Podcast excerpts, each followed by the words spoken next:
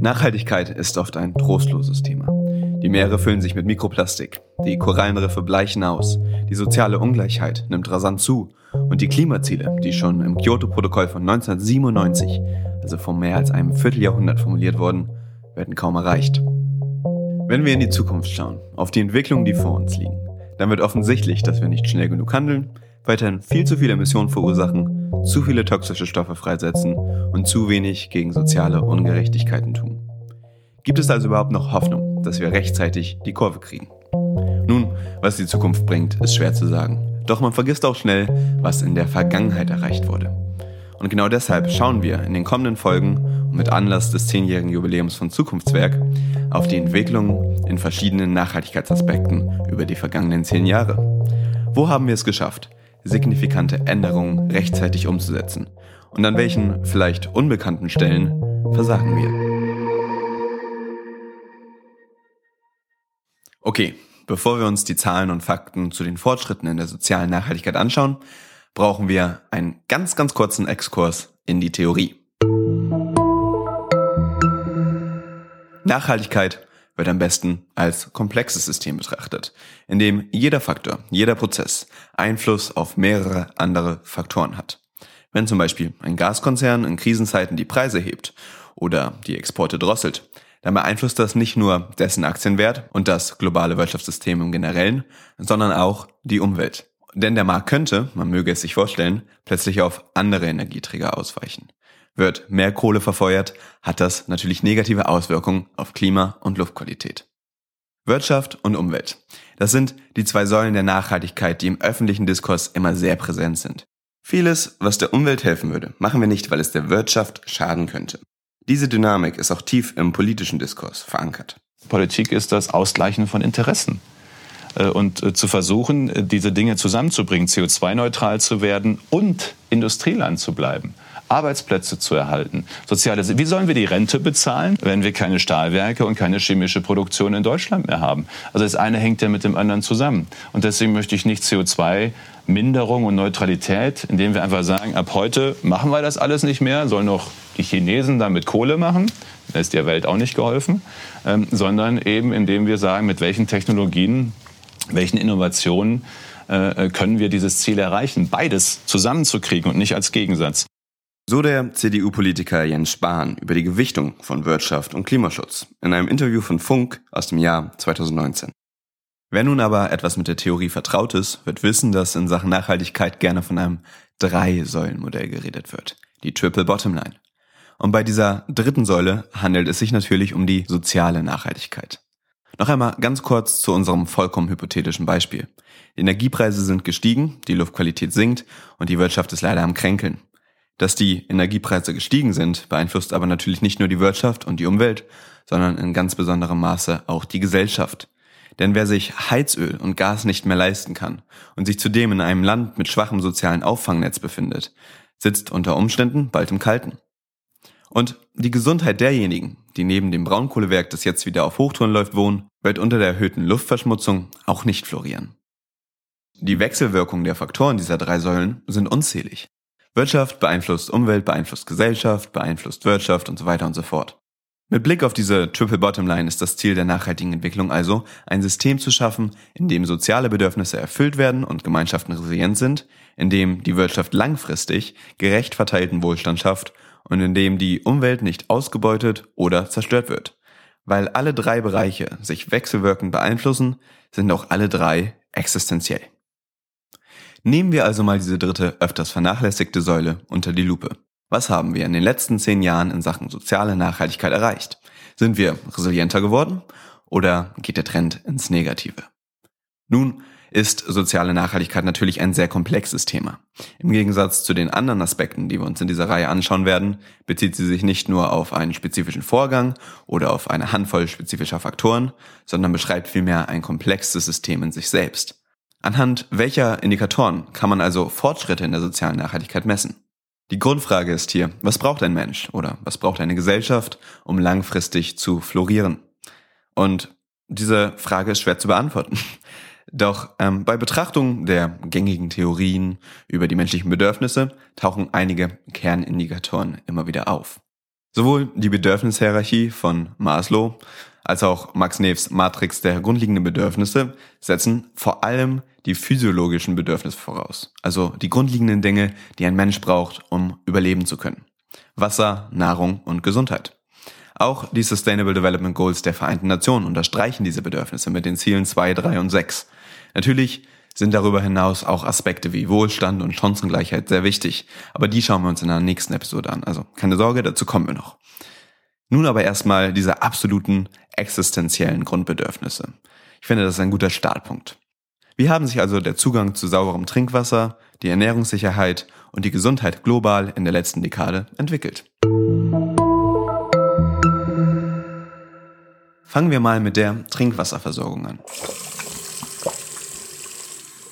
Im Jahr 2010 hatten lediglich 66 Prozent der Weltbevölkerung sauberes Trinkwasser zur ständigen Verfügung. Seitdem stieg der Anteil jedoch jedes Jahr um knapp ein Prozent. In 2020 hatten so bereits gut 74 Prozent der Bevölkerung ausreichend Zugang. Wenn man nun einen gleichbleibenden und weiterhin linearen Anstieg voraussetzt, wären 2030 schon 80 Prozent der Weltbevölkerung versorgt. 2050 könnten es über 90 Prozent sein. Diese Entwicklung klingt erstmal positiv. Doch sie verfehlt das Ziel, das sich die UN mit dem Sustainable Development Goal Nummer 6 selbst gesteckt hat. So soll laut dem Ziel bereits 2030 die gesamte Weltbevölkerung sauberes Trinkwasser zur Verfügung haben. Und um das Ziel zu erreichen, müsste sich die Geschwindigkeit der Fortschritte vervierfachen. Das ambitionierte Ziel wirkt daher kaum realisierbar. Weiterhin sei auch gesagt, dass der Trend nicht in jedem Land positiv ist. In der Zentralafrikanischen Republik zum Beispiel hatten 2010 noch 59 Prozent genügend Trinkwasser zur Verfügung. Doch zehn Jahre später waren es nur noch knapp 40 Prozent. Im ländlichen Raum sind es sogar nur knapp 30 Prozent. Es stellt sich zudem die Frage, ob die Wasserversorgung in Zukunft überhaupt weiter verbessert werden kann. Denn ob das der Fall ist, wird maßgeblich von zwei Faktoren beeinflusst, der Wasserknappheit und der Nutzungseffizienz. Wasserknappheit entsteht, wenn mehr Süßwasser aus dem globalen Kreislauf entnommen wird, als der Kreislauf selber wieder einspeisen kann. Da dies eines der grundlegenden planetaren Grenzen ist, ist die Problematik ziemlich gut erforscht. Entsprechend haben wir einen definierten Grenzwert von 4000 Kubikkilometern Wasser, die pro Jahr global entnommen werden können. Wird weniger Wasser entnommen, bleibt das System nachhaltig und es kommt nicht zu einer Wasserknappheit, zumindest nicht global. Doch wenn mehr Wasser entnommen wird, kommt es zu Problemen. Tatsächlich liegt der Wasserverbrauch seit 2006 mit leichten Schwankungen knapp unter diesem Limit von 4000 Kubikkilometern pro Jahr. Der United Nations Water Development Report aus dem Jahr 2021 geht allerdings davon aus, dass der Verbrauch aufgrund der wachsenden Weltbevölkerung bis 2050 um 60 Prozent ansteigen wird. Ein Anstieg, der größtenteils vom wachsenden Agrarsektor erzeugt wird. Da zu viel Wasser aus dem Kreislauf entnommen werden wird, werden die globalen Trinkwasserreserven wohl schon bereits 2030 anfangen zu schrumpfen. Der Wassermangel würde langfristig somit zunehmen. Um diese Umkehr des Trends in eine negative Richtung zu verhindern, wäre es wichtig, die Effizienz bei der Wassernutzung zu erhöhen bzw. dessen Verschwendung zu reduzieren. Doch gemessen an der Wasserproduktivität kam es auch in Sachen Effizienz seit 1972 zu keinen nennenswerten Fortschritten. Die Wassernutzungseffizienz stagniert. Wasserversorgung, Wasserknappheit und Wasserverbrauchseffizienz oder Wassernutzungseffizienz. Was können wir aus diesen drei Beobachtungen schließen? Nun, Global erzeugen die Entwicklung ein gemischtes Bild. Die Wasserversorgung nimmt konstant zu, doch drohen wir bald die Grenzen der nachhaltigen Nutzung zu überschreiten. Die Situation scheint angespannt, doch lange nicht so trostlos wie oft angenommen. Es kann also damit gerechnet werden, dass die Verfügbarkeit von sauberem Trinkwasser zumindest bis zum Jahr 2030 weiterhin zunimmt. Ob sich der Trend auch bis 2050 und darüber hinaus fortsetzt und aber gar beschleunigt werden kann, um die Ziele der UN zu erreichen, hängt maßgeblich davon ab, ob es zu Fortschritten in der Wassernutzungseffizienz kommt. So viel zum globalen Bild. Regional sind die Aussichten aufgrund von Dürren und Wasserverschwendung vor allem im Agrarwirtschaftssektor und in der Industrie jedoch ernüchternd. Vor allem in Nordafrika und auf der arabischen Halbinsel, aber auch in Südafrika ist die Lage bereits jetzt sehr prekär. Und auch in Europa kämpfen wir in den Sommermonaten zunehmend mit Dürren und Wasserknappheit wie zum Beispiel die aktuellsten Nachrichten aus Norditalien unterstreichen. Auch aufgrund dieser regionalen Probleme bleibt das Fazit in Sachen Wasserversorgung am Ende gemischt. Zwar wurden in den vergangenen Jahren erstaunliche Fortschritte gemacht, doch ob das auch in Zukunft der Fall sein wird, bleibt abzuwarten. Und trotz alledem sehe zumindest ich einen Grund für vorsichtigen Optimismus. Nun hängt Wasserknappheit natürlich direkt mit der Ernährungssicherheit zusammen, denn ohne Wasser gedeihen weder Pflanzen noch Tiere. Und leider ist die Lage in dieser Sache weniger hoffnungsvoll. Die Weltbank gab dazu im Juni 2020 das folgende Statement. Viele Länder sind mit einer zunehmenden Ernährungsunsicherheit konfrontiert, die die Erreichung der Ziele für nachhaltige Entwicklung bis 2030 gefährdet. Schon bevor Covid-19 die Einkommen verringerte und die Versorgungsketten unterbrach, nahm chronischer und akuter Hunger aufgrund verschiedener Faktoren zu. Die Auswirkungen des Krieges in der Ukraine stellen ein zusätzliches Risiko für die weltweite Ernährungssicherheit dar. Die Lebensmittelpreise werden wahrscheinlich auf absehbare Zeit hoch bleiben und voraussichtlich Millionen von Menschen zusätzlich in eine akute Ernährungsunsicherheit treiben.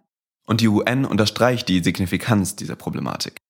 Eine tiefgreifende Änderung des globalen Nahrungsmittel- und Landwirtschaftssystems ist erforderlich, wenn wir die 815 Millionen Hungernden von heute und die bis 2050 erwarteten zusätzlichen 2 Milliarden Menschen ernähren wollen. Das klingt schlecht. Schauen wir uns die Zahlen wieder genau an. Tatsächlich war im Zeitraum von 2001 bis 2011 ein begrüßenswerter Trend zu verzeichnen. Der Anteil der unterernährten Weltbevölkerung fiel von knapp 14 Prozent auf 9 Prozent. Seitdem kam es jedoch zum Stillstand. Und im Jahr 2019, dem letzten Datenpunkt aufgrund der Pandemie, waren immer noch 8,9 Prozent unterernährt. In absoluten Zahlen war damit sogar ein jährlicher Anstieg der Hungernden um 10 Millionen Menschen zu verzeichnen. Wie drastisch die Lage wirklich ist, erklärte der Experte Jürgen Vögele vor kurzem in einem Interview mit der Weltbank. Hunger has been rising for a number of years, well before the Ukraine crisis.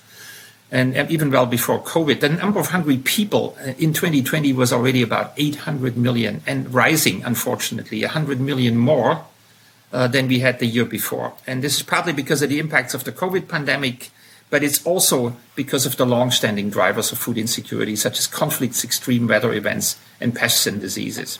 Conflicts are a big issue, and, and, and we need to look at, at two elements of, of what it does, right? It is the it's the number of hungry people, but it's also the acute food insecurity. And acute food insecurity is horrible because it really puts people at immediate risk.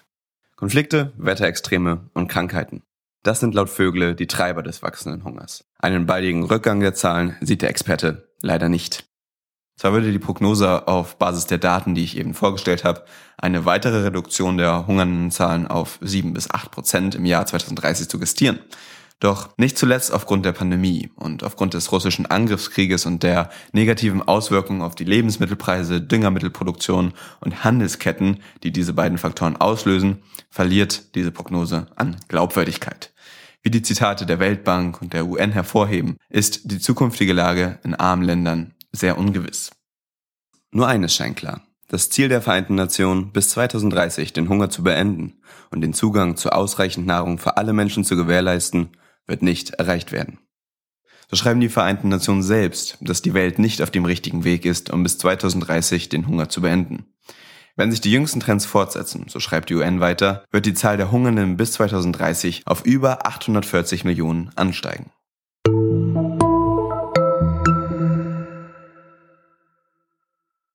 Nun, weder die Beobachtungen bei der Wasser- noch bei der Ernährungsversorgung scheinen Grund für allzu viel Optimismus zu sein. Aber ich habe ja noch einen weiteren Aspekt in der Tasche.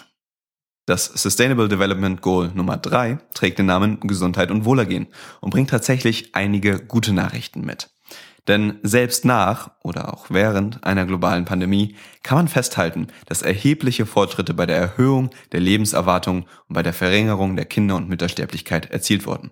Und im Zusammenhang mit unseren Beobachtungen aus der Wasserversorgung lässt sich zudem sagen, dass sich auch der Zugang zu sauberem Wasser und zu sanitären Einrichtungen verbessert hat. Und das hilft beim Kampf gegen Ansteckungskrankheiten wie Malaria, Tuberkulose und Polio.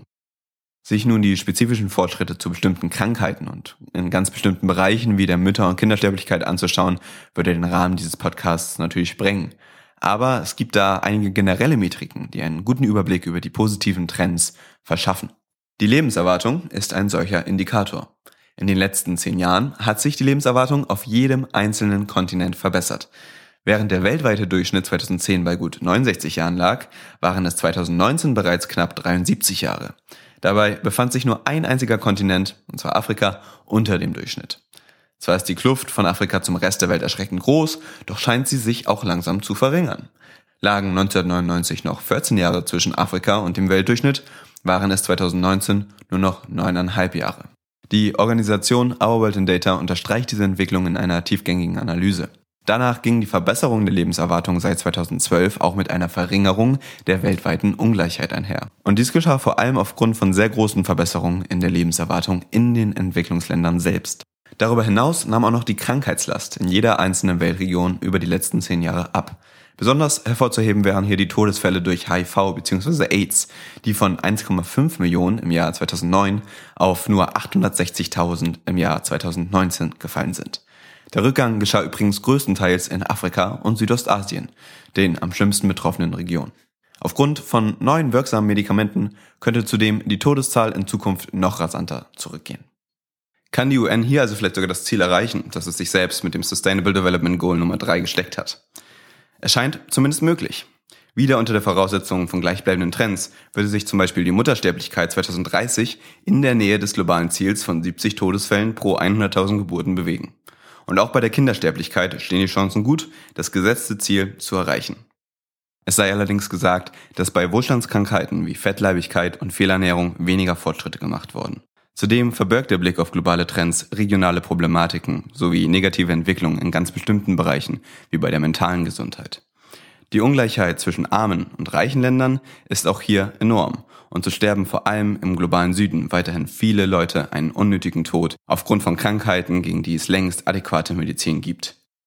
Winnie Bianima, Executive Direktorin von UNAIDS, unterstreicht diese Ungleichheiten in der Gesundheitsversorgung und zeigt auf, was es braucht, um auch das SDG-Ziel in Sachen HIV-Pandemie zu realisieren. AIDS is not over. It is one of the deadliest pandemics of modern times.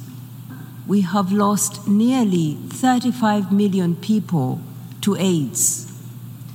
HIV rates are not following the trajectory that we together promised. But a never ending HIV pandemic is not our fate.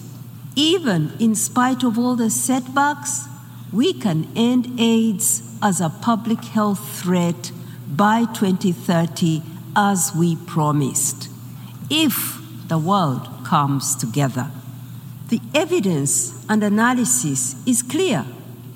Inequalities in power, in status, in rights and voice are driving the HIV pandemic. Inequalities kill. To end AIDS, we have to end the inequalities which perpetuate it. Um AIDS zu beenden, müssen wir die globalen Ungleichheiten beenden. So ihre Kernaussage. Das gilt nicht nur für AIDS, sondern auch fürs ganze Spektrum der Gesundheits-, Wasser- und Ernährungsversorgung. Wer wirklich nachhaltigen Fortschritt in diesen Bereichen schaffen möchte, der muss für globalen und gleichmäßig verteilten Wohlstand sorgen. Und genau deshalb schauen wir im zweiten Teil zum Thema soziale Nachhaltigkeit auf die globalen Entwicklungen beim Wohlstand und auf die wachsenden sozioökonomischen Gefälle. Für heute ist aber erstmal Schluss. Ich hoffe, dass die ein oder andere Entwicklung, die ich heute besprochen habe, etwas unerwartet kam. Ich selbst hätte zum Beispiel nicht erwartet, dass zumindest bei der globalen Wasserknappheit die Situation nicht ganz so verheerend ist, wie ich sie angenommen hätte. Deshalb ist es auch immer ganz gut, die eigenen Annahmen Zahlen und Fakten aus wissenschaftlichen Quellen zu überprüfen. Aber äh, bevor ich jetzt noch nervig pädagogisch werde, verabschiede ich mich lieber mit den üblichen Hinweisen. Die Quellen zu allen genannten Zahlen, die auch als Grundlage der Prognosen dienten, finden sich natürlich in der Beschreibung dieser Folge. Dort gibt es wie immer auch noch zusätzliche Materialien zum Lesen und zum Anschauen, für diejenigen, die mehr als nur an der Oberfläche kratzen möchten. Ich bedanke mich fürs Zuhören und sage Tschüss.